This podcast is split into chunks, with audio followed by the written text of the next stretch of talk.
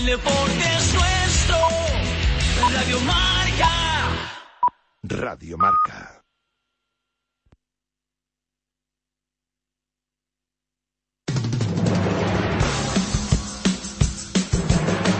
Seriadictos. Muy buenos días, seriadictos, y bienvenidos a vuestra cita semanal con el universo de las series aquí, en Radio Marca. Este es el decimoquinto episodio de la quinta temporada del programa y tengo que admitir con todo el dolor de mi corazón que os he mentido.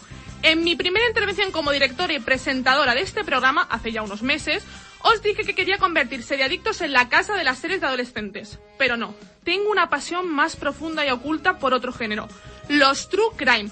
Aunque más que pasión yo lo llamaría ya casi adicción. Pero bueno, como David Fincher ha decidido quitarme una de mis drogas, Mindhunter, he tenido que volar a otras plataformas. Por ello os traigo una ficción de Starplay, Des, basada en la historia real de Dennis Nielsen, un asesino en serie interpretado por el maravilloso David Tennant. Y a mi lado al mejor equipo policial capaz de pillar a cualquier criminal que se les ponga por delante. En el estudio tengo al novato que podría ser perfectamente Brad Pitt en Seven, aunque espero que su historia no acabe igual. Buenos días, Daniel Burón. ¿Qué hay en la caja, Aida? ¿Qué hay en la caja? No lo, no lo quieres saber, no lo quieres saber. Al teléfono el inspector vikingo, un hombre experimentado y curtido en mil batallas al que ya nada le sorprende. Buenos días, Iskandar. Buenos días. Puedes comprarme con, con Brad Pitt si quieres también, ¿eh? También, también. Tú eres más guapo que Brad Pitt, no te preocupes. Y tontorrona. Venga. A cargo de los botones y las teclitas, un señor tan mayor, tan mayor, que a pesar de que siempre nos metemos con él, es como el buen vino. Mejora con los años. Nuestro técnico Jordi Viñals. Y una servidora que os habla, Aida González, la comisaria de este peculiar equipo. Intento mantener el orden, aunque no siempre me sale demasiado bien. Empieza, Serie Adictos.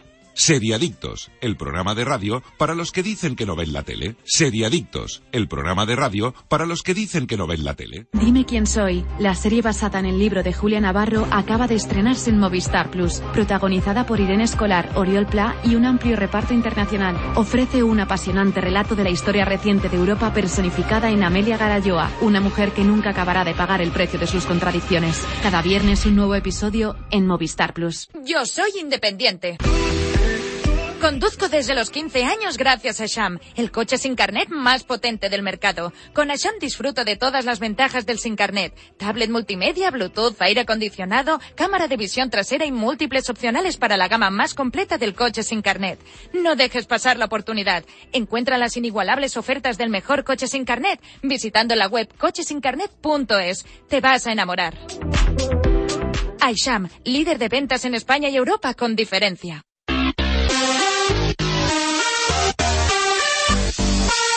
Empezamos con las noticias, rumores, cositas que hay que saber sobre el mundo de las series, aunque llega uno de los momentos que más me gustan, porque es un es mi momento, únicamente para mí. Voy a disfrutar de mi momento Oikos de Danone y empezar este programa con energía. Anda que compartes, ¿eh? Iskandar y yo tenemos las cucharas aquí preparadas para hincarle el diente y, y nada, nada. Pues lo siento, fíjate que esta semana he arrasado yo con todos los Oikos de Danone y así aprenderéis a respetar a vuestra directora. Y vosotros también tenéis que disfrutar de vuestro momento. Id corriendo antes de que alguien se os adelante y escoged el sabor que más os guste. Disfrutad de ese placer único y dejad de lado vuestro vuestros problemas dejando la mente en blanco. Aprovecha este instante escuchando Seriadictos y déjate seducir por su exquisito sabor. Y mientras tanto nosotros vamos a comentar las novedades de la semana de la mano de Oikos, el placer de poner la mente en blanco. Y vamos con la primera noticia. La segunda temporada de 30 monedas ya está en desarrollo. La serie de misterio y terror de Alex de la Iglesia ya tiene disponibles sus dos primeros episodios en HBO, de un total de ocho, que se estrenarán semanalmente en la plataforma. En una entrevista realizada por Sensacine, de la Iglesia explicó cómo ha pensado la estructura de la serie. Los episodios no son autoconclusivos. Hay una subtrama que gana importancia conforme avanza la temporada y eso genera el primer acto de una superestructura de tres temporadas. Con los ojos ya puestos en el futuro, el creador declaró que ya estaban trabajando en una nueva tanda de, episo- de episodios. Eduard Fernández, Miguel Ángel Silvestre y Megan Montaner dan vida al trío protagonista que se ven sumergidos en una batalla global por el control de las 30 monedas de Judas. Que- Bueno, ¿qué os está pareciendo la serie? Yo, bueno, nosotros tenemos una suerte que ya tenemos los cinco primeros capítulos en nuestro poder. La semana que viene hablaremos de 30 monedas, que ya tendréis disponibles tres capítulos. Mañana se estrena el tercero en HBO. Hablaremos la semana que viene de ella. Y la verdad es que a mí me está gustando muchísimo. Yo no tengo ni queja, no tengo ninguna queja. Y Daniel yo creo que ya está ahí preparado para hablar. Sí, yo, yo sí que tengo algunos. O sea, yo que me diga Les de la Iglesia que no tiene, que no son autoconclusivos algunos, pues bueno. Em, discúlpeme, pero, pero no me lo creo, de momento. Llevo, llevo, he visto los cinco de prensa que, que pudimos ver y, y sí que me está gustando mucho algunas cosas, pero otras tengo que darle un palito. Aparte de remarcar el lameculismo, entre comillas, que hay en España, porque, bueno, solo hace falta ver Twitter, ¿no? Pero bueno, mm, ya os digo, ¿eh? O sea, empezó no gustándome mucho. En el, el cuarto me encantó y creo que, que va mejorando a medida que avanza la serie. Eso sí que es cierto. Iskandar, ¿tú qué piensas de la serie? Pues yo he visto tres episodios y a mí me está gustando un montón. O sea, me parece eh, que tiene algunas escenas brutales y que es muy Alex de la iglesia. O sea, a mí la verdad es que me estaba, me estaba hasta ahora me está convenciendo. Pues Eh, el vamos a cuarto es mejor, Iskandar, ¿eh? Yo Para mí para- el cuarto es el mejor Estoy de acuerdo con, con, con Dani. Yo creo que el cuarto es el mejor hasta el momento. A mí el que más me había gustado hasta que vi el tercero para poner en situación, mm, yo diría el segundo es el que- de los que más me gustaron. Pues a mí es el que menos me ha gustado. A mí me gustó mucho. Me parece pero el segundo, me parece bueno. A ver, también es verdad que nosotros la hemos visto bastante de seguido y Alex de la Iglesia dijo cómo hay que ver esta serie, que es cada domingo con tu bol de palomitas en casa, una horita disfrutando. Me parece perfecto. Es la forma, creo, que hay que consumir esta serie. Sí, estoy Yo no la he consumido de, esta forma y por eso también tengo mis cositas. Es que somos unos ansias. Nosotros nos gusta devorar las series, a, a hacerlo todo seguido y ahora realmente, si vemos muchas plataformas, menos Netflix, por ejemplo, Movistar Plus, eh, en sus series originales, las está sacando capítulo a capítulo. Por ejemplo, me Dime, este quién caso. soy, que es la última serie de Movistar Plus que también me gustaría traerla porque me he visto sus dos primeros capítulos y es muy recomendable, está muy bien hecha y muy bien producida. Eh, también los va sacando semana a semana. Igual que hizo Sí. con Nasdrovia y tal. Yo creo que es una forma que se está volviendo a tomar esto de sacarlo semana a semana, que tampoco me parece mal. Bueno, no. a mí, yo, yo creo que eso tiene sentido en algunas series, pero en otras tampoco.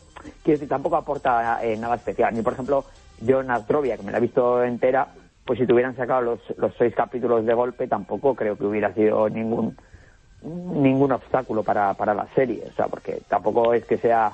Bueno, no, sin más, ya, ya, ya comentaremos si, si alguna vez comentamos la serie, pero bueno. A mí, por ejemplo, la que no me hubiera gustado que lo hubieran hecho así es con antidisturbios. Mm, bueno, yo, yo creo que sí, Antidisturbios funciona muy bien toda En, seguida. en- en un, en, un, en un cómputo, Sí. creo que funciona muy bien porque yo creo que es como una película. Es una película larga. Exacto. Es que, por ejemplo, estábamos hablando antes de grabar de Mandalorian, que también la vamos a hacer a final de mes, que es una serie que yo creo que hay que consumir semana a semana, porque cada episodio es una propia historia y que empieza con su inicio y su final, ¿no? Entonces creo que funcionan mejor semana a semana. La semana que viene ya haremos más un análisis más profundo de 30 monedas de esos tres capítulos que ya que ya estarán disponibles, pero que desde aquí eh, la recomendamos, recomendamos que veáis eh, los, los dos capítulos, tres mañana, y que os, mm, os sumerjáis en este mundo que plantea Alex de la Iglesia, que yo creo que demuestra también que se puede hacer terror y fantasía en España de una forma bastante eh, mm, limpia, que no, no, te, no te chirría el CGI ni te chirrían ciertas cosas que a lo mejor podríamos pensar viniendo de una No, es producción que española. Juega muy bien con, con sí, tener sí. poco, ¿no? También a veces eh, menos es más. Insinuar más que mostrar. Menos es más y creo que en la serie funciona, ¿eh? Yo creo que la serie está funcionando muy bien y que tengo muchas ganas ya de, de comentarla y daros, y daros mi opinión. Pero bueno, vamos con la siguiente noticia. Perfecto. El tráiler de Clarice nos deja con muchas ganas de la serie secuela del Silencio de los Corderos. Con una estética que recuerda a True Detective, la cadena CBS ofrece su particular visión de la historia de Clarice un año después de los eventos de la primera cinta de la saga. Como vemos en adelanto, Buffalo Bill ha vuelto a la carga y se ha llevado a una nueva víctima. Gracias a su experiencia y conocimientos, la protagonista tendrá que regresar al caso. Sin embargo, esto será una excusa para llevarnos a la trama que realmente nos interesa, conocer a la gente. El espectador explorará el pasado de Clarice y verá varias conexiones con sus problemas personales. Su estreno se espera el próximo 11 de febrero de 2021. Una serie que, que a mí, la verdad, en principio, yo por ejemplo, Aníbal no me la he visto. La serie de Aníbal no, no me ha acercado, cosa que a lo mejor debería hacer, porque a mí la saga me gusta, del silencio de los corderos, pero las- la, la serie no me acerqué. ¿Tú la has visto, Aníbal Iskandar? Yo no la he visto, yo no la he visto, pero acabo de, de revisionar eh, recientemente El silencio de los corderos, que es un peliculón, Sí. es un peliculón, Sí. y a mí me parece muy bien que eh, bueno que esta serie se centre en los en el conflicto interno de, de Clarice, porque es eh, del- la película también es uno de los conflictos que, que trata y del que nos deja con ganas. Eh, Pues a mí es lo que menos me interesa. Bueno, Bueno, eh, según como lo planteen también. A- Sí, Ahora, eso sí. Yo sí que es verdad, yo sí que es verdad que voy a echar eh, mucho de menos a Anthony Hopkins y, y a Aníbal Lecter. O sea, si no aparece, ¿Creéis que aparecerá? yo No. creo que no. No, No, yo, No. tam- yo tampoco lo creo. Sería un error.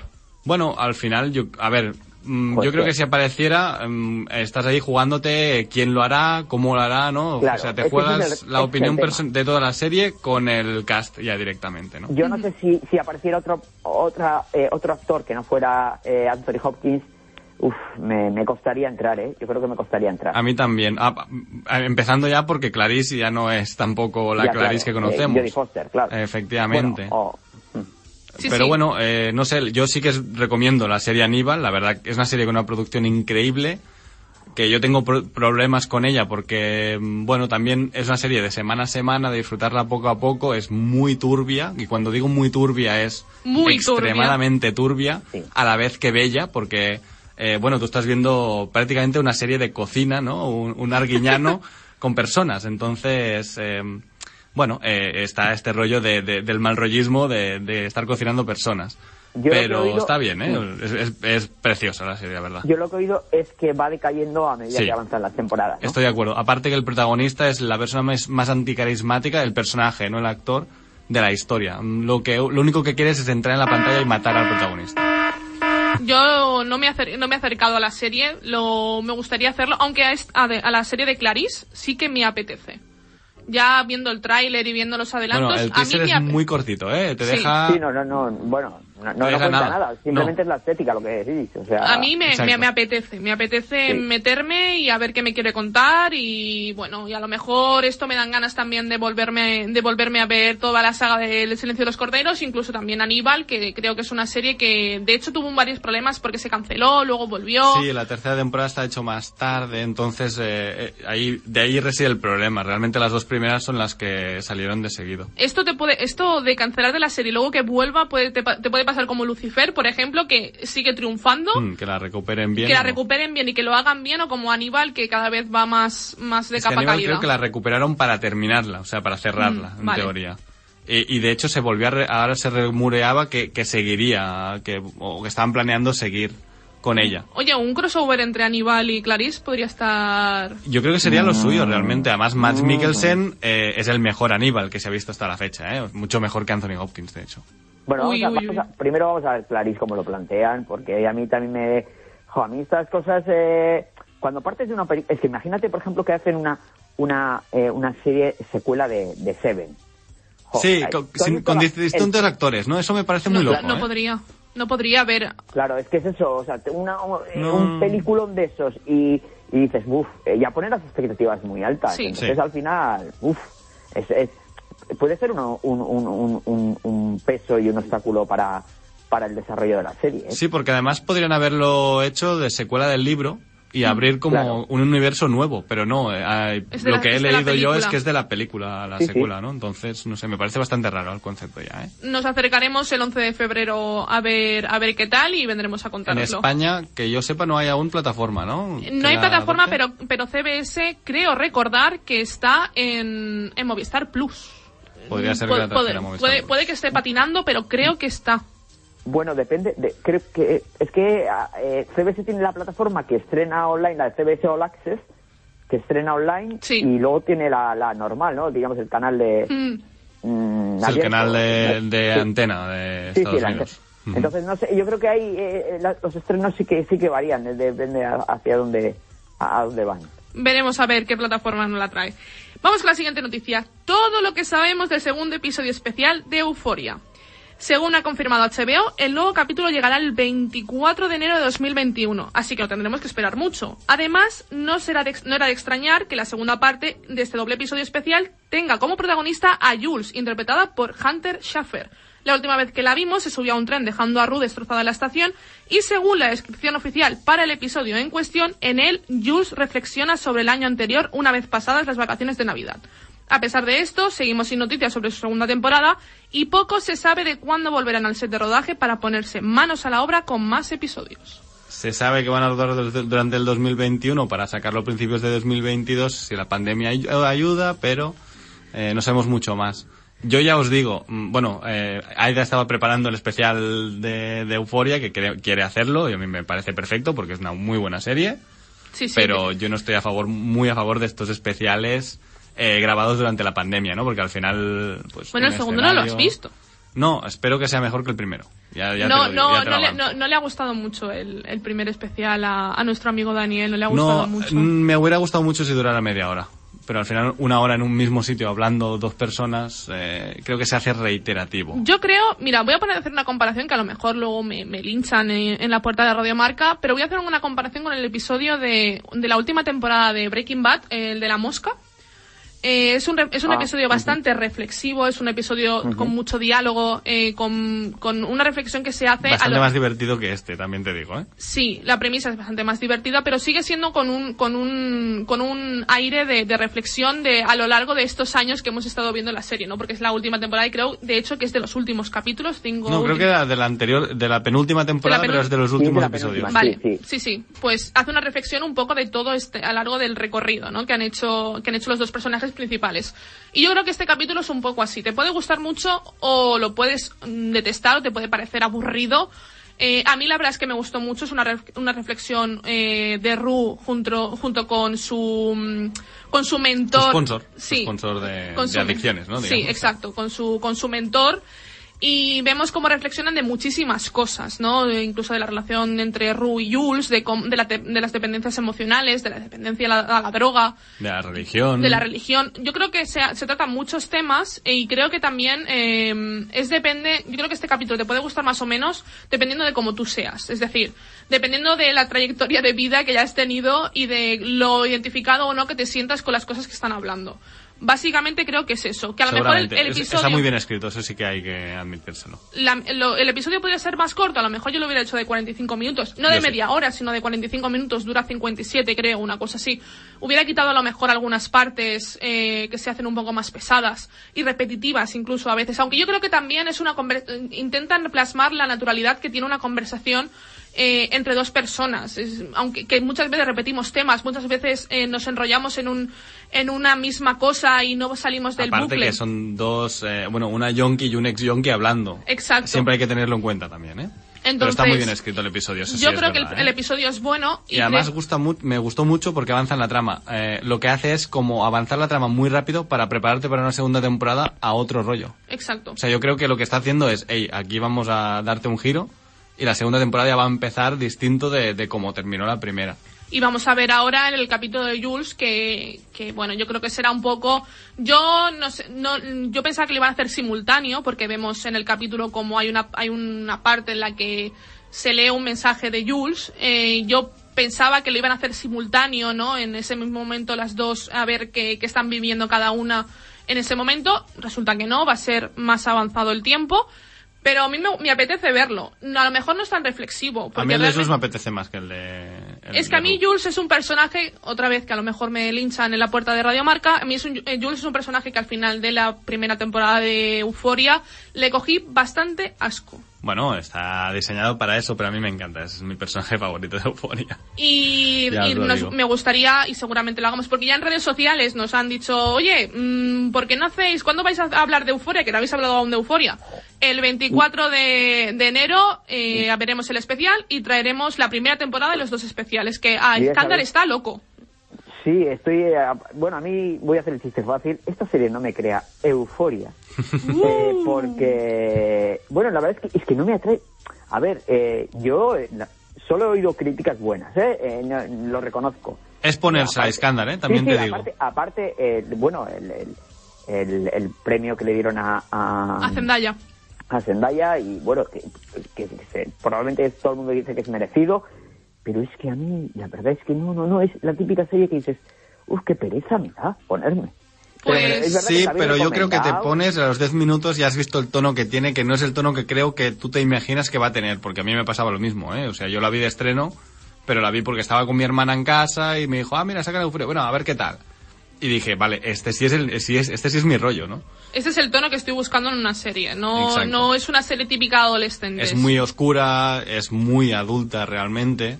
Y trata temas muy, muy, muy necesarios en la sociedad actual, aunque Mm. he leído críticas que dicen que es una serie muy fantasiosa, no. Bueno, Es- yo es- creo que hay un poco demasiada fantasía en la cantidad de drogas que toma el- la juventud Eso americana. sí ¿eh? que es cierto, Porque pero... no, no estoy seguro de que es- si esa juventud toma esas drogas, eh, qué tipo de sociedad estamos creando. ¿no? Bueno, Bueno, vamos con la siguiente noticia. The Stand, lo nuevo de Stephen King, ya tiene tráiler y fecha de estreno en Stars Play. Se trata de una miniserie de nueve episodios que ha generado mucha expectación, puesto que el, el famoso autor anunció que sería él mismo quien escribiese el final de la adaptación, aportando un nuevo desenlace para la historia en su versión televisiva.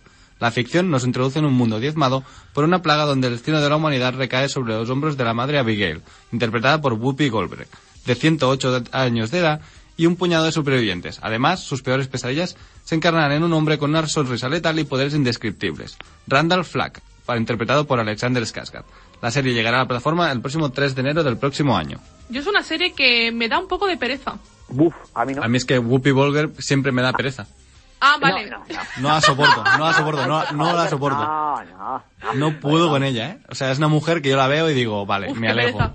Sí, sí, me alejo. Whoopi Qué Goldberg es que me, me trae recuerdos, o sea, a mí... A mí me trae Gold- recuerdos muy no tiene nada que buenos. ver, ¿eh? No- a mí también, pero no tiene nada que ver, pero yo eh, veo a Whoopi Goldberg y me acuerdo de Tracy Chapman, no sé por qué, o sea, ya la relaciono y ya me trae recuerdos esos de adolescencia y, y de y, y igual de Ghost cuando la vi en el cine Sí. y no sé, a mí me trae muy buenos recuerdos como muy muy sentimentales y luego el, tra- el tráiler es potente ¿eh? Sí. el tráiler está muy bien o sea Bueno, el trailer lo vi y no pinta mal, la verdad, ¿eh? No pinta mal. A ver, la O sea, serie no pinta mal. Si sacas a Whoopi Goldberg del tráiler, pinta, pinta muy bien. Pero a mí me da pereza en el sentido de no por los actores, porque creo que ambos son muy buenos tema, actores. Sí, no, porque Stephen King ya me, me Uy, cansa. sí, me, me sí, tiene, me- y mira sí. que es uno de mis es uno de mis escritores favoritos eh, y me da mucha pereza. Yo creo que Stephen King tiene como cuatro esquemas básicos de obras de Stephen King.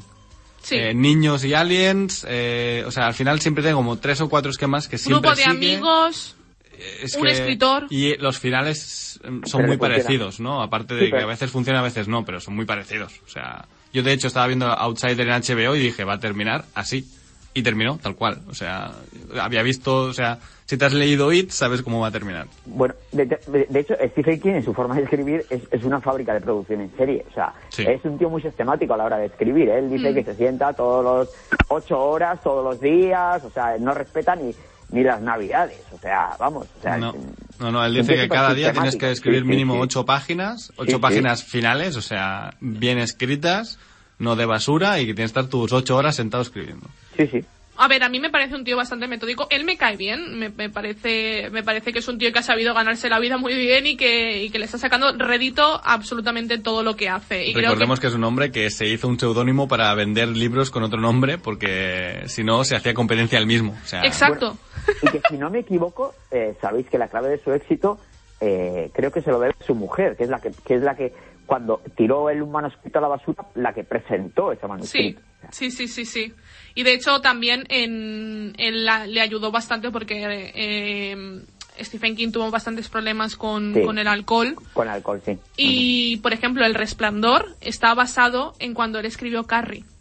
Es decir, su experiencia escribiendo Carrie es El sí. Resplandor. Entonces, creo que, que es un hombre que también se ha sabido sobreponer de, de sus, Sí. de, sus, de sus problemas y ayudado mucho por su mujer, porque su mujer ha estado a su lado siempre. Entonces, yo creo que, que está muy bien, que le, me alegro muchísimo de que le vaya muy bien, que veré Stan, porque la voy a ver. Pero que mm, yo creo que la apartaría un poco ya. Porque de hecho yo he escuchado también que pretenden hacer una serie de It. sí, y que han sacado, que han sacado dos películas hace un año. Sí, Hace hace- nada, sí, sí, sí, sí, sí. sí. Ya está. Stephen King tiene Bueno, siempre muchos se libros. puede mejorar esa segunda película, ¿no? Que, que es bastante infame, pero, Madre pero mía. bueno. Qué, qué Eh, poca idea tienes, ¿eh? Madre Igual mía. un poco en estilo. La segunda, ¿eh? La, mía, la primera, la primera me, me, me encanta, de hecho, pero la segunda no me gustó nada. Pero bueno, yo creo que, bueno, la idea es distinta, no es la típica obra de Stephen King, sino que es el Stephen King post-apocalíptico, que Sí. también está bastante bien. Que lo vimos en La Sí, Niebla, también un estilo parecido. La Niebla, una gran película que, que por favor, si no habéis visto, de hecho el final no es el mismo final que sale en el libro. Eh, y el final es, y- dicho por el propio Stephen King, es, Es mejor, que el de mi libro, sí, novela. Sí, sí. Eh, Darabont le ha hecho muchos favores, ¿eh? A Stephen Una King serie también. que, que yo seguía y que, y que cancelaron fue la de La Cúpula, que a mí es una serie que me. La que primera me temporada está muy bien. Sí. Sí. Sí, A mí me gustaba, lo que pasa es que, bueno, es verdad que, bueno, no, no tuvo mucho mucho éxito. No, la verdad es que no, no, Y la no primera de Castle. Rock también estaba bastante bien, que estaba basada en su universo, a mí me gustó. A mí la primera de Castle Rock me gustó mucho. Eh, también tengo que decir que es una serie a la que tienes que darle dos, tres capítulos, Sí, creo yo. tardan en arrancar. Eh, y la segunda temporada también me gustó bastante, me dio mucha rabia que la cancelaran. Me dio bastante Mm. Yo es que eh, me pasa con las series antológicas que ya en la segunda, pues si no entro, no entro y ya está, ya no entré. O Eso sea, también. Directamente no entré, ¿eh? Sí, sí, sí. Bueno, vamos con la última noticia y mi favorita de, toda, de todas las noticias de hoy es Bueno, mi favorita. Que ya lo, bueno, vale, eh, que lo, ya lo comentábamos. Vamos, sí, sí, sí, o sea, hemos, sí, sido, hemos, sido, dijimos, hemos, sido un poco pitonisos. Mediaset prepara una ficción y una serie documental sobre Juan Carlos I. La primera de ellas, sí, la primera de ellas será El Emérito, una serie de ficción realizada a pro- eh, por producciones, junto a producciones Mandarina, que iniciará su rodaje en 2021. Abordará los últimos años del rey en el cargo, así como su relevo y abdicación en Felipe VI. Según se explica en un comunicado, estará centrada en la figura siempre mediática durante los últimos años en los que representó al Estado y en su entorno de un- y en el entorno de una poscrisis económica iniciada en 2008. Paralelamente realizarán una serie documental enfocada en la vida del monarca. Constará de seis entregas y abordará la vida personal, emocional y política del rey Juan Carlos I desde su niñez hasta nuestros días. ¿The Crown? Pero Ah, sí, ¿viene pero podríamos No, haber no, empezado pues- antes, ¿no? Como que empiezan la serie en la cuarta temporada de. Crown. Yo hubiera Yo empezado... hmm, No, no, di, di, ¿qui- di, ¿Quiénes son los guionistas? ¿Y, y a qué se van a atrever? Es ahí media- lo Ahí, ahí, sí. A Ahí ver. está el te- tema. Primero, es Mediaset. Es decir, Ya. eh, quiero decir, Mediaset, eh, supongo que todo el mundo lo sabrá. Si alguien que no lo sabe, Mediaset es eh, 4, Telecinco. Eh, es un. Son bastante. eh, puñeteros en el sentido de que van a ir un poco también a rascar porque son gente que tampoco se calla entre comillas Sí, pero vemos es España, ¿eh? Bueno, mm, a ver, sí, no. Vemos programas como Sálvame que tampoco, que van a, al que se le pilla entre ceja y ceja van a por él. Sí, eso sí. Sí, y yo creo pero- que, bueno, a ver cómo que- va. Sí, pero que, eh, Sálvame también al final no se meten con... O sea, ellos crean su propia cantera de, de, de famosos. De personajes para, Sí, para reírse, ¿no? y Sí. Que tienen a bajo sueldo también, a muchos de ellos. Eh, que sea, a muchos les interesa estar allí también. sí. Efectivamente. La o verdad es que sí. Pero yo creo que em, yo incluso no hubiera empezado por el rey Juan Carlos I, yo hubiera empezado por su padre o es por lo que su estoy abuelo. diciendo, estás empezando por la cuarta temporada de The Crown cuando tenías que empezar por la, por la primera. Empecemos desde hace, o sea, de, no sé, hace, sí, por su padre. Yo creo que, bueno, también esta semana nos hemos despertado con la noticia de que ha pagado parte de Hacienda, 700.000 Ah, sí, sí, sí. 700.000 euros, creo, una cosa así. Eh, vamos a ver también de dónde ha sacado el dinero, pero bueno. Eh, Hemos pagado Hacienda, ¿no? hemos- no, no, no, no, no, esperemos. Eh, pero yo, la verdad es que es una serie que, oye, me crea una curiosidad. Vamos a ver. Veremos el piloto, a ver qué Vamos, vamos a ver el ¿Y piloto. Vamos ¿Quién a creéis ver que va a interpretar al, al rey? Es que es muy duro, ¿eh? Eh, bueno, yo qué sé, yo solo estoy planteando. Yo Es que no se no me, ocurre atrevo, ahora ¿eh? mismo Pero no se me ninguna, ocurre nadie. no se me ocurre ahora mismo ningún actor español que pudiera interpretar a- al rey. Eh, En, en la, o sea, al rey en, en la actualidad, En la actualidad, realmente. sí, porque, es hace es- 20 años o así. mm, sí, 10, 15 años. Hmm. ¿Quién podría interpretar al rey emérito de hace 10, 15 años? Hostia, es que Es es, es- complicado. Un José Coronado. mm. Le harían un favor, ¿eh? Le, harían- hubiera le harían un favor, ¿eh? Bueno, también le hacen un favor a los de Crown, ¿eh?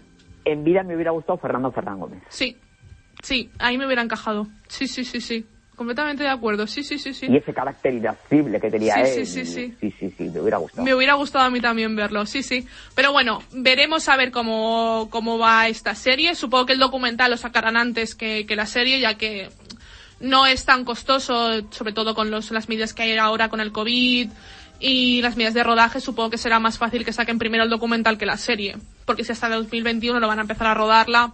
Bueno, a lo mejor lo sacan a la vez, ¿no? y, Para y ir... aparecerán, aparecerán Bárbara Rey y Corina y toda esta gente. Ojalá o- salga Bárbara Rey haciendo de Bárbara Rey. De Bárbara Rey. sería, Guau. sería, sería como Paca la piraña haciendo de Paca la piraña. O sea, A ver eh, si se encargan los Javis de hacer la serie, también te digo, ¿eh? Dios mío, sería, sería Eso mi sí sueño, quiero verlo, sería mi sí quiero- sueño. quiero verlo. Lo, lo vería sin ningún tipo de duda.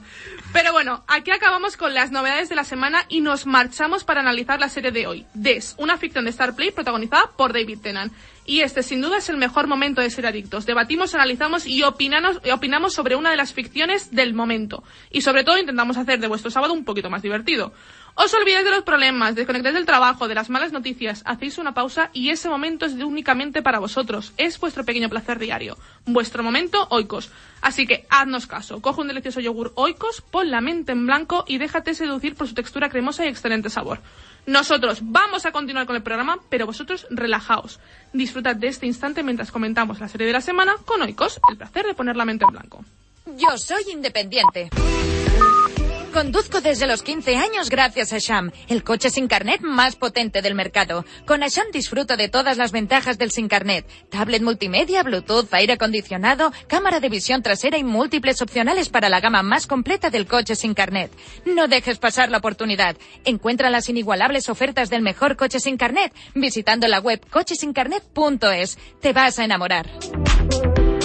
iSham, líder de ventas en España y Europa con diferencia. Seriadictos, el programa de radio para los que dicen que no ven la tele. Dime quién soy. La serie basada en el libro de Julia Navarro acaba de estrenarse en Movistar Plus, protagonizada por Irene Escolar, Oriol Pla y un amplio reparto internacional. Ofrece un apasionante relato de la historia reciente de Europa personificada en Amelia Garayoa, una mujer que nunca acabará de pagar el precio de sus contradicciones. Cada viernes un nuevo episodio en Movistar Plus.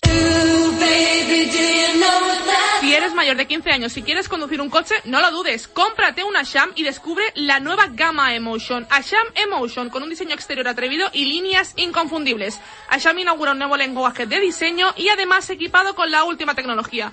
Tablet multimedia de 7 pulgadas con Apple CarPlay o sistema Android, cámara de visión trasera y múltiples opcionales para la gama más completa en coches sin carnet.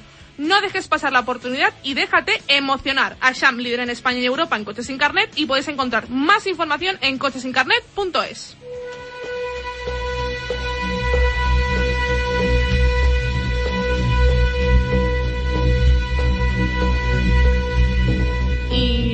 A pesar de que no hemos encontrado la sintonía, bueno, sintonía, banda sonora de, de- de esta serie, creo que esta sintonía lo, lo ambienta bastante bien a lo que nos vamos a enfrentar. Hablamos de, de Des, de una serie de 2020 eh, hecha en Reino Unido, creada por Lewis Arnold y Kelly Jones, la plataforma es Starplay. Es un thriller policíaco y es una temporada de tres capítulos de 45, 47 minutos más o menos de duración y es una miniserie basada en el arresto en 1983 del asesino en serie escocés Dennis Nielsen, después del descubrimiento de restos humanos que causaron el bloqueo de un desagüe cerca de su casa. Bueno, mm, es una serie que decidí hacer yo. Eh, íbamos a hacer otra serie. A mí, la verdad, no me daba tiempo a acabar eh, esa serie porque era bastante más larga que esta y yo esta serie la tenía en el punto de mira. Y decidí que era el momento de hacerla, se lo propuse aquí a mis compañeros y estuvieron de acuerdo y la verdad yo he quedado encantada. Yo no me arrepiento, la verdad. ¿eh? Es- Estas series, estas miniseries inglesas de tres episodios son una maravilla. Yo, mira que siempre abogo, siempre, o sea, casi en todos los programas siempre digo, le sobran uno, dos, tres episodios. Y creo que en este caso me ha faltado al menos medio episodio. Sí. Yo hubiera agra- agradecido un poquito más de esta serie, porque como ha dicho Aida en la entrada, es el Mindhunter que no hemos tenido este año y que no vamos a tener el año que viene, o es el Mindhunter inglés, si queréis decírselo, ¿no? Pero mm, me ha gustado mucho, creo que es una serie que tiene todo, tiene buena producción, tiene bueno, buenas actuaciones, tiene una ambientación mm, muy buena, Muy buena. y además tiene eh, thriller policíaco a la vez que eh, un peli de juicios, ¿no? Un poco es el- Mm. tiene parte de juicio también. Y mm, bueno, David Tennant, que creo que es el gran nombre detrás de la serie también. Iskandar, ¿tú qué piensas? Pues yo, co- yo coincido básicamente en lo que en el análisis que habéis hecho. Eh, sí que es verdad, eh, aquí tienen muy claro qué te quieren contar, van al grano, es decir, no se pierden en... De hecho, igual sí coincido con Dani en que yo hubiera agradecido igual, por ejemplo, en el juicio, algo más de... Porque lo- lo- el- eh, como drama judicial también funciona muy bien, ¿eh? Eh, y, y, y yo sí que hubiera agradecido igual un poco un poco más de, de duración. ¿no? Igual otro capítulo más eh, sí que lo- no, no le hubiera venido mal, porque la verdad es que se, se ven enseguida, se hacen muy, muy a menos. Y, y bueno, yo destaco las, las actuaciones, son súper convincentes, Exacto. súper convincentes, súper Mm, convincentes. Muy sobrias, muy inglesas, ¿no? Sí, Eh, sí, David sí. Tennant, en- recordemos, es un actor inglés y ha practicado y hecho ese acento escocés que, que, Sí. que tiene la versión Yo la original. vi... Sí, sí, sí, sí. sí. Bueno, es Y- que es- y de creo que es una serie me que hay que ver en muchísimo. versión original, solo por Sí, ese a acento. mí me costó muchísimo la- el acento. Es el único al que no entendía. eh, sí, sí, es verdad. Es eh, al único al que no entendía eh, sin subtítulos. O sea, eh, cogía parte de su discurso. Sí, Pero me costaba me, muchísimo. me pasó eh, lo mismo. Yo siempre veo las series en versión original en, en- con subtítulos en inglés y es el único que tienes que estar leyendo. Sí, porque el inspector y el escritor los entiendes perfectamente. Pero sí, va a tener un acento muy londinense, este muy que- inglés, no, Eso inglés es. digamos estándar, ¿no? Sí. Claro, lo que pasa es que este hombre, bueno, ya eh, la, la- la figura real era escocés, era de un pueblo costero, entonces, joder, pues tiene, tiene, es- eh, yo creo que el, el acento lo, lo imita muy bien. No conozco el acento real de, de- de ese, de ese pueblo, pero vamos que, que la, la clava. Sí, es es- escocés cerrado, digamos, ¿no? Sí. Que, que diríamos aquí. Y a mí realmente yo de yo destaco sobre todo, como han dicho mis compañeros, las actuaciones. Y a mí David Tennant me parece que está soberbio. Eh, a mí es un actor que me gusta mucho, me ha gustado mucho desde que lo vi en, lo recordaréis de películas como Harry Potter eh, o David Tennant es el Doctor, eh, de, de dos, dos, tre- dos o tres temporadas de, de Doctor Who.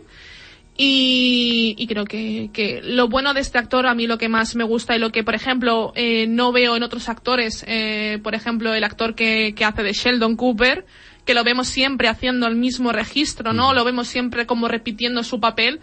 Aquí no lo veo. Yo veo a otra persona. es yo muy no veo, yo no veo a David Tennant, yo veo a, a Denise. Yo veo a, a- a- porque yo de hecho me, me, me interesé un poquito, vi algunas entrevistas que le hicieron a Denise Nielsen al, al real, al- y, y la verdad es que, que lo clava, Física- movimientos. físicamente se parece un montón. Sí, sí. Efectivamente. Le han peinado Ah. igual y está Sí, sí. parecido, sí, la verdad. Sí, Y está terrorífico, ¿eh? David Tennant. Da miedo, da Porque miedo.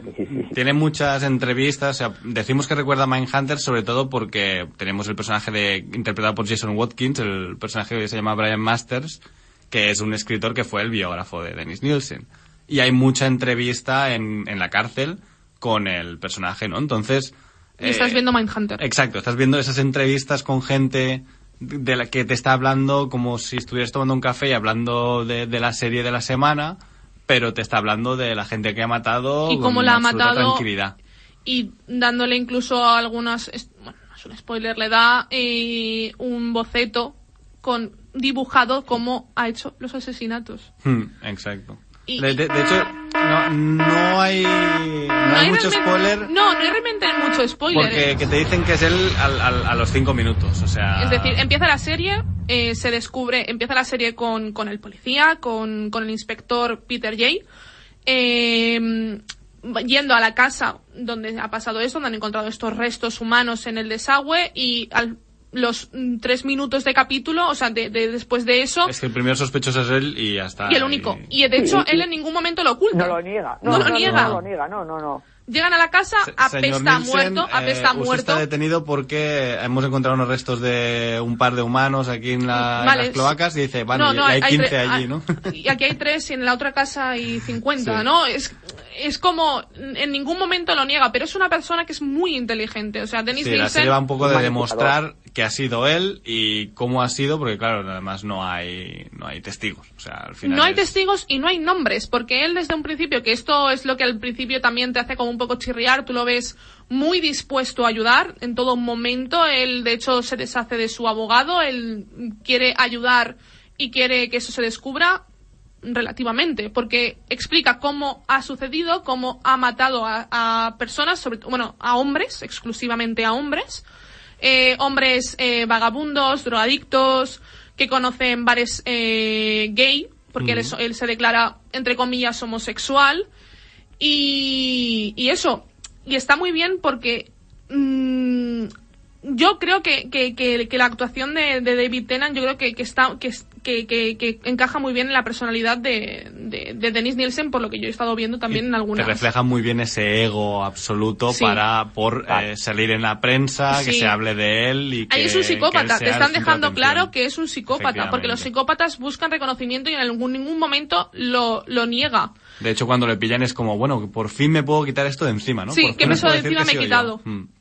Bueno, Sí, de sí. hecho, su motivación para tirar los, los, los cadáveres por el retrete también es, es un poco que le pillaran, ¿no? Sí, porque se que, queja has ayuntamiento. Exacto, exacto, eso lo El descubrimos en el último en el penúltimo, bueno, en el segundo o en el tercer capítulo, no recuerdo ahora mismo en qué capítulo lo dice, no, no, es que fue él el que dijo que, que había problemas con las, con las cañerías, él quería que lo pillaran, porque los, psicó- los psicópatas, eh, lo vemos con Ed Kemper, lo vemos con... Dejan pistas, ¿no? Como Dejan pistas, su- incluso. Ed Kemper, eh, que también lo vemos en la primera temporada de Manhunter, eh, él se entrega, porque es que no me van a pillar, y como no me van a pillar, prefiero entregarme y que todo el mundo sepa que he sido yo. sido yo.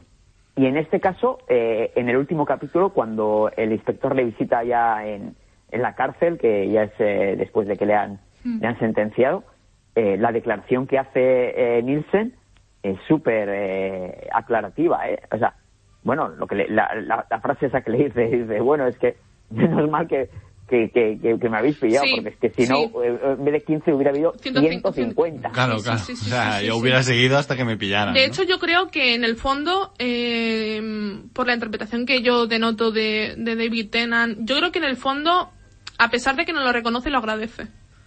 Sí, Agrade- o sea, agradece que le que hayan alguien me pillado. pare, ¿no? Es un poco Exacto, es como ese- que alguien me pare porque como no me pares, no voy a parar yo, no, Sí. no soy capaz de parar. Mm. Porque ni siquiera se, eh, hay un momento en el primer capítulo en el, en el que le preguntan, ¿pero por qué? ¿Por, por qué lo has hecho? Bueno, esperaba que me lo dijerais vosotros. Claro, Ni eh, siquiera Sí, él mismo sabe por Claro, qué lo claro, hace. es que yo Bueno, yo creo- eso no lo yo- tengo tan claro. Yo creo que es parte del papel que hace, ¿eh? Pero yo creo que en su mentalidad, eh, y esto es un poco ya jugar a psicólogo, eh, yo creo que él, él no siente lo que ha hecho. O sea, no, no. Exacto. Un, No. un psicópata no tiene sentimientos hacia, hacia sus víctimas, ¿no? No, tiene, no le despierta ningún tipo de... Pero tiene él empatía. sabe que, que moralmente eso está mal. O sea, Sí. porque la sociedad dice que eso moralmente está mal, tal. Entonces dice, bueno, es que... Joder, realmente yo, yo, yo tengo que tener una pena, yo tengo que tener, o sea, yo tengo que recibir un castigo. Entonces, eh, eh, agradezco, o sea, eso es lo que le dice su cabeza, pero su corazón le dice que, que no importa lo que ha hecho. O sea, Sí, que no le importa no absolutamente nada. ¿Qué más da? O sea, Eh, por no, cierto. Hay, hay una cosa que a mí me falta en la serie, que, que lo comentaba con Aida antes de, de empezar a grabar, que se llega a mencionar que sus compañeros de trabajo, que le conocen como Des, ¿no? Y de ahí sale el nombre, y de, de ahí salió la prensa, dicen que es imposible, que él no puede haber sido el asesino porque es muy buen hombre y tal, y nunca se llega a ver nada más No. sobre eso. Yo creo que ahí es donde me faltan a mí los minutos de la serie, ¿no? Un poco ver su Su- vida, su, vida antes, o sea, antes, su vida antes de, ver- de ser Sí. pillado. O, por ejemplo, a mí me hubiera gustado. Eh, criticamos mucho los flashbacks el año- eh, la semana pasada con Anduin, pero un flashback de. De su niñez. o de su niñez o. No, de, yo, yo los de niñez de, de Psycho Killers los odio, ¿eh? O de cómo. eh, De un asesinato. De un asesinato. Sí. De, por ejemplo, el chico que eh, hay un momento en que explica que es uno de los chicos que intenta asesinar. El, único, mm, digamos, em, eh, testigo de- del modus operandi, ¿no? Exacto. Eh, me hubiera gustado que esa representación, cuando él lo está explicando, yo haberlo visto. Que me lo hubieran mostrado, ¿no? Como, como va al bar, cómo le invita, cómo él es tan amable, tan agradable, porque realmente lo es. Eh, él tiene una apariencia de persona súper amable, súper Le agradable. conocieron como The Kindly Killer.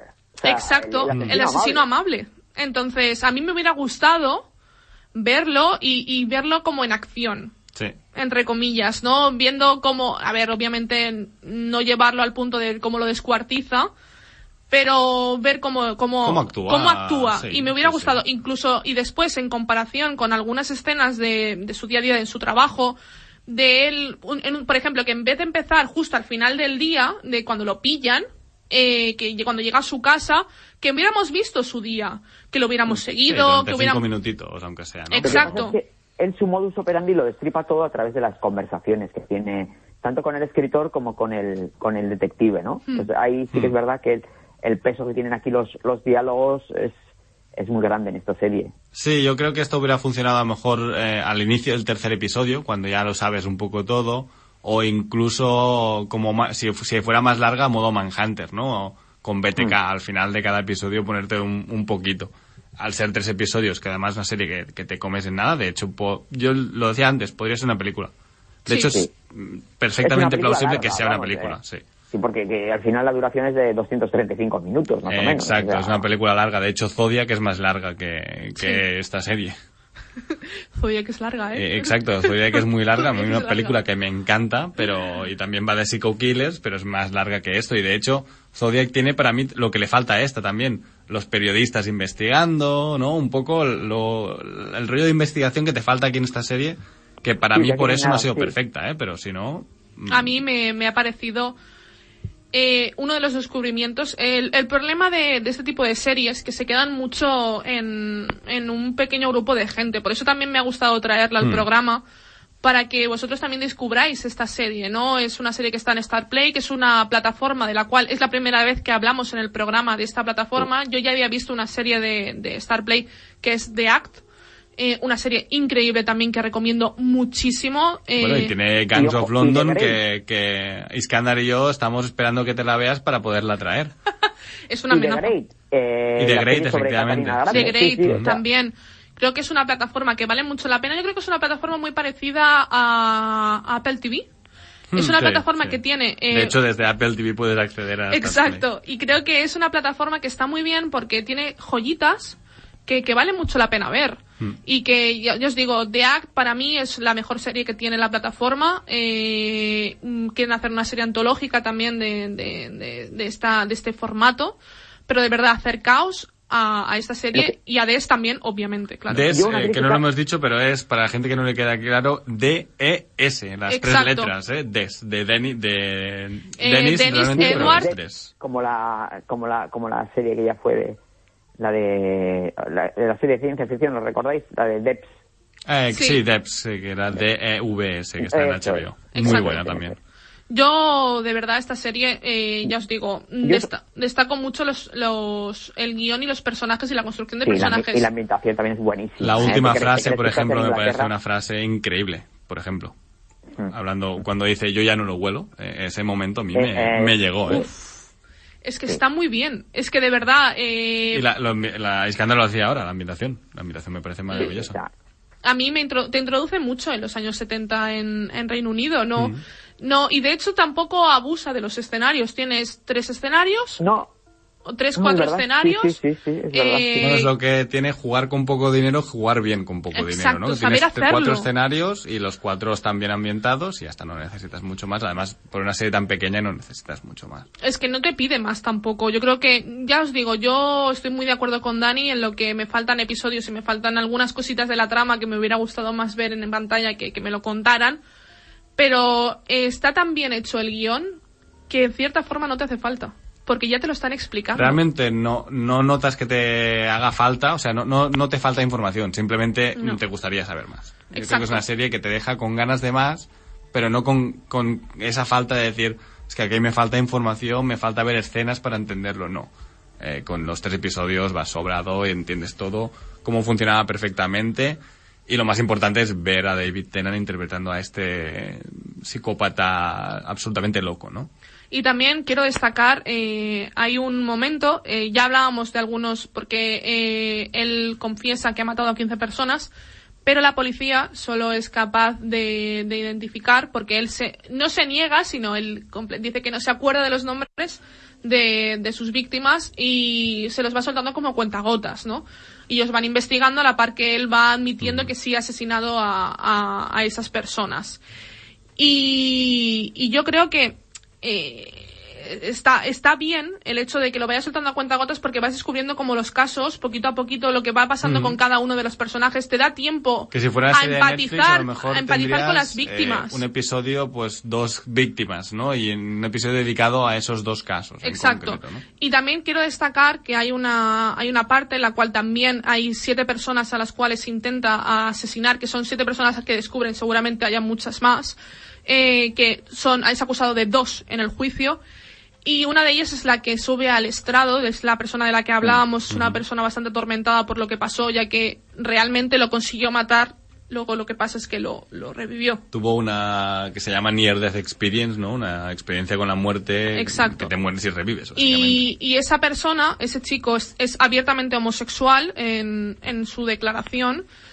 Y al salir a la calle cómo lo vapulean. Qué bien reflejan la prensa inglesa Es- es- es y en los incre- 70 además. Es increíble, debería haberte matado. Hay una, hay un momento que le dice que le- un- no sé si es un periodista o alguien Sí, sí, pero son- son debería los haberte matado por maricón. Y es como, sí. ¿qué dices? Es, es de locos. ¿eh? Bueno, Bueno. está bien porque refleja la época. No, no, refleja, la- por eso digo, porque está tan bien situada, porque claro, eso es una cosa que no sé, que intentan como ocultar, eh, al igual que también es policía, recordemos, era, eh, Niels- Dennis Nielsen en, en la vida real era policía antes de ser asesino en serie, recordemos, y, y también es como que intentan ocultar que es abiertamente homosexual, o sea, él, él incluso dice, no, porque esto va a jugar en mi contra. Hmm. Él no lo, no lo admite porque dice, no, es que esto va a jugar en mi contra y si juega, y yo lo que quiero es ganarme a la opinión pública, porque lo que me interesa es que hablen de mí y que hablen de lo que he hecho, no de lo que soy o lo que dejo de ser. Entonces, él juega mucho con los tiempos y él juega mucho con la la... dosificación de información. Efectivamente. Mm. Y el, no, porque tú me tienes que premiar porque yo te estoy ayudando. Efectivamente. Sí, sí. Hay un Ay, mom- ahora, justamente ahora me he acordado de esto, ¿no? Sí, ahora, mira, justamente, oye, pues, eh, sí que Ah, asesina a ¿Tienes este. un paquete de cigarros? ¿Cómo fuman en la serie, por cierto, eh? Sí, madre mía. Sí, sí, una Como, pasada. como carretas. Increíble. Se fuman paquetes por escena, ¿eh? prácticamente, entre dos. Bueno, y luego, y luego yo creo que la- eh, están muy bien establecidas las relaciones eh, bilaterales entre los personajes, ¿no? Eh, muy bien definidas. Eh, tanto eh, el inspector con Dennis, como el inspector con el escritor, con tanto como el, el escritor con el eh, con, con Dennis, o sea, Hmm. yo creo que ese triángulo es súper potente. El escritor con bien. Dennis es muy potente durante, potente. sobre todo Al final. principio la- no, pero al final. a la, par- eh, la parte final, cuando él ya se, ya- él se da cuenta, o sea, en el Mm. momento en que el de escritor, que lo que quiere es, manipular. sí, Sí, sí. que es Brian Masters, eh, como ha dicho bien antes Daniel, interpretado por Jason Hodkins, eh, Watkins, perdón, Watkins. eh, es, eso, a mí me parece que, que, que es una es un personaje que está muy bien muy bien eh, traído. Es Sí. como el que intenta ser objetivo, porque él llega como quiero no, saber, yo soy biógrafo y yo Y soy. quiero saber- Quiero hacer un libro objetivo, ¿no? pero no puedes. No Es puedes hacer un libro a un objetivo. humano, ¿no? Si, si eres otro humano. Exacto, y más cuando tú estás presente en el juicio, tú estás escuchando eh, la versión de, de esta víctima que hablábamos antes, eh, que es un hombre que lo ves destruido. Mm. Tú no, tú no puedes salir indemne. Si eres una persona con empatía, no como Nielsen, eh, sales de ahí destruido. Y Solo todos otro salen psicópata podría escribir algo totalmente eh, Exacto. objetivo, ¿no? Porque al final es un ser humano y tienes empatía, a no ser que seas eh, psicópata o sociópata, ¿no? Y también la relación con Brian Masters y Peter J, el inspector, Hmm. Me ha que al principio es muy tirante. Sí, pero me ha faltado también un poquito de, del inspector, un poco más de su vida, porque la serie Sí. empieza en una en media res de una discusión familiar eh, random que nunca sé qué va a de resolver, que yo me quedé un poco con las ganas de qué ha pasado Ah, pero a mí me queda bastante claro. ¿eh? Sí, Te queda bastante pero claro lo que ha pasado. podrían haber incluso alguna escenita, una- un par de diálogos más puesto allí, ¿eh? Yo creo De que es un hombre atormentado, bastante atormen- atormentado. De- yo le veo un poco quemado con el sistema también. Porque Sí. ahí ves también un poco. Es que eso es una cosa que no hemos comentado. Bueno, de hecho la serie yo creo que va un poco de, de el sistema, bueno, cómo son los sistemas judiciales, Judiciales, y, sí, sí. Y no, no, no, estamos gastando mucho dinero, esto lo tenemos que acabar ya, hay que cerrar el tema. No, pero hay más víctimas, eh, mm, le da igual al sistema, el sistema quiere acabar y, Lo y importante es hacer, o sea, mejor dejar dar un culpable, algo, dar un exacto. culpable a la gente y a la prensa y se acaba. Y No alargar el tema y... Exacto. A mí me parece. Jordi. Bueno, ya, ya tiene el dedito. No, no, me- lo que me están indicando es el tiempo, que ya tenemos Ah. que ir cortando, que, que se nos echa el tiempo encima, como todas las semanas, que no es algo, es algo que, es algo que no, no nos viene de nuevas. Así que vamos a ponerle nota a la serie. Va, Daniel. Yo un 9, por eso, ¿eh? Porque me ha faltado algún minutito de más. Eh, Iskandar. Yo un 8, me quedo en un 8. Yo, yo le pongo el 9 también, yo creo que nos quedamos en un ocho y medio, creo que es una buena, una buena media. Es una serie que de verdad os podéis ver este fin de semana porque os la vais a comer el sábado, mm, viendo, comiendo palomitas o pidiendo algo a domicilio, os la veis. Y hasta aquí nuestro debate sobre la serie de hoy, desde la plataforma Starplay. Nos vamos raudos y veloces a hablar de nuestras recomendaciones, porque lo mejor que podéis hacer este fin de semana es quedaros en casa descansando relajaditos y acompañados por oikos de Danone y su exquisito sabor. Así que antes de empezar a ver vuestra serie favorita, id a la cocina y coged vuestro oikos de Danone favorito, el sabor que más os guste, lo saboreáis y ponéis la mente en blanco. Y ahora, mucho más relajados y después de disfrutar de este instante de placer, acompañándonos al final del programa mientras hablamos de nuestras recomendaciones de la mano de Oikos. El placer de poner la mente en blanco. Yo soy independiente. Conduzco desde los 15 años gracias a Sham, el coche sin carnet más potente del mercado. Con Asham disfruto de todas las ventajas del sin carnet. Tablet multimedia, Bluetooth, aire acondicionado, cámara de visión trasera y múltiples opcionales para la gama más completa del coche sin carnet. No dejes pasar la oportunidad. Encuentra las inigualables ofertas del mejor coche sin carnet visitando la web cochesincarnet.es. Te vas a enamorar.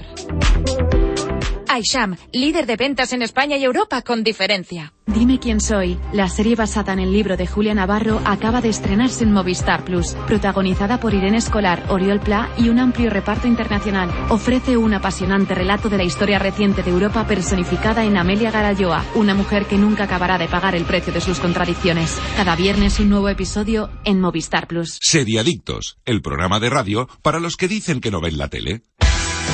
¿Quieres ser independiente? ¿Tener total libertad y no tienes carnet de conducir? Con Aisham puedes. Conduce desde los 15 años. Aisham, el número uno en ventas en España y Europa en coches sin carnet. Conduce tu Aisham con tablet multimedia, Bluetooth, cámara de marcha atrás y mucho más. Infórmate en cochesincarnet.es.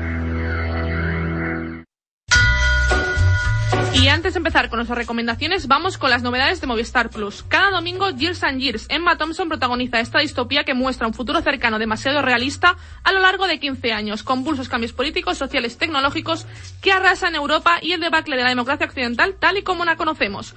El lunes, nuevos episodios de Backdack Central en Movistar Series Manía, un thriller que nos brinda un nuevo punto de vista distinto sobre una historia que creemos conocer. Y un nuevo capítulo de la nueva temporada de Shameless y la última temporada en Movistar Series. La podremos ver en dual a partir del 22 de diciembre. El martes 15 de diciembre, episodio especial de Terapia de Parejas en Movistar Series Manía, la primera temporada disponible completa bajo demanda.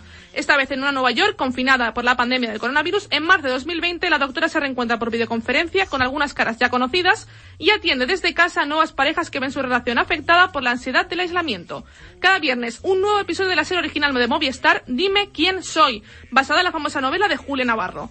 El viernes, nuevo episodio de The Investigation, miniserie policíaca que recrea la investigación de un asesinato de una periodista en 2017. Y disponible bajo demanda, Amor fraudulento de víctimas a justicieras, serie documental de cuatro episodios que sigue la búsqueda y captura de un hombre por un grupo de mujeres víctimas de sus estafas online. Y Nasdrovia, un thriller con grandes dosis de humor protagonizado por Uga Silva y Leonor Walting que confirma ya su segunda temporada. Todo esto y mucho más podéis encontrarlo en Movistar Plus. Y vamos rápidamente con las recomendaciones. Daniel. Ya que estamos en Stars Play, voy a recomendar Gangs of London, la mejor serie de mafia y mucha acción, mucha violencia. Iskandar. Eh, Parliament, comed- comedia francesa eh, sobre la vida política en Bruselas, disponible en Filmin. Y yo voy a recomendar la última temporada de The Crown, la cuarta temporada disponible en Netflix. Y esto es todo por hoy, chicos. Nos marchamos muy tristes por dejaros, pero contentos porque escuchamos las sabias palabras de Super Ratón. El próximo programa, amiguitos, y no olviden supervitaminarse y mineralizarse. Haced caso a lo que os dice Super Ratón. Muchas gracias, Daniel. Muchas gracias, Iskandar. Nos escuchamos la semana que viene con más noticias, series y buen humor. Y gracias por acompañarnos. Un programa más. ¡Hasta luego!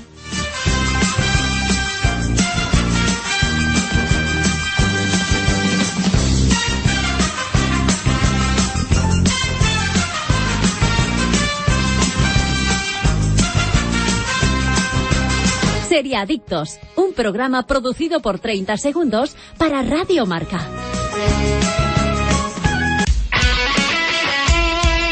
El deporte es nuestro. Radio Marca.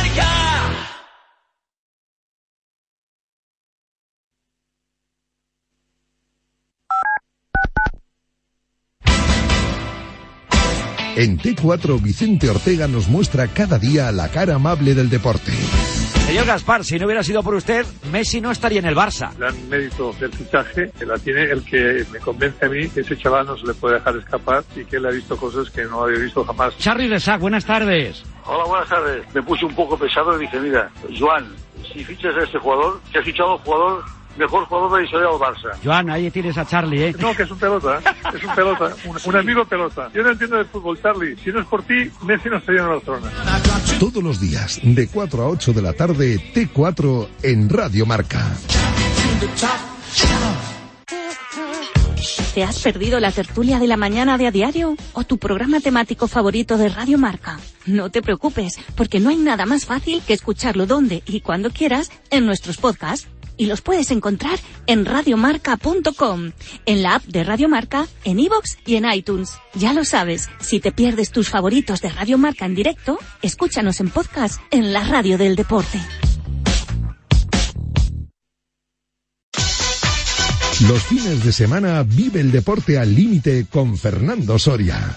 Los sábados de 7 a 8 de la mañana te retamos a que practiques deporte y los domingos nuestros especialistas analizan la actualidad de forma divertida. Muévete al límite en Radio Marca. Modric, Saúl, Suárez y Joaquín Sánchez han formado el mejor equipo del mundo contra el cáncer infantil. Os presentamos nuestro balón pelón. Destinamos todos los beneficios de su venta a ayudar a los peques en tratamiento de quimio. Encuéntralo en jugaterapia.org.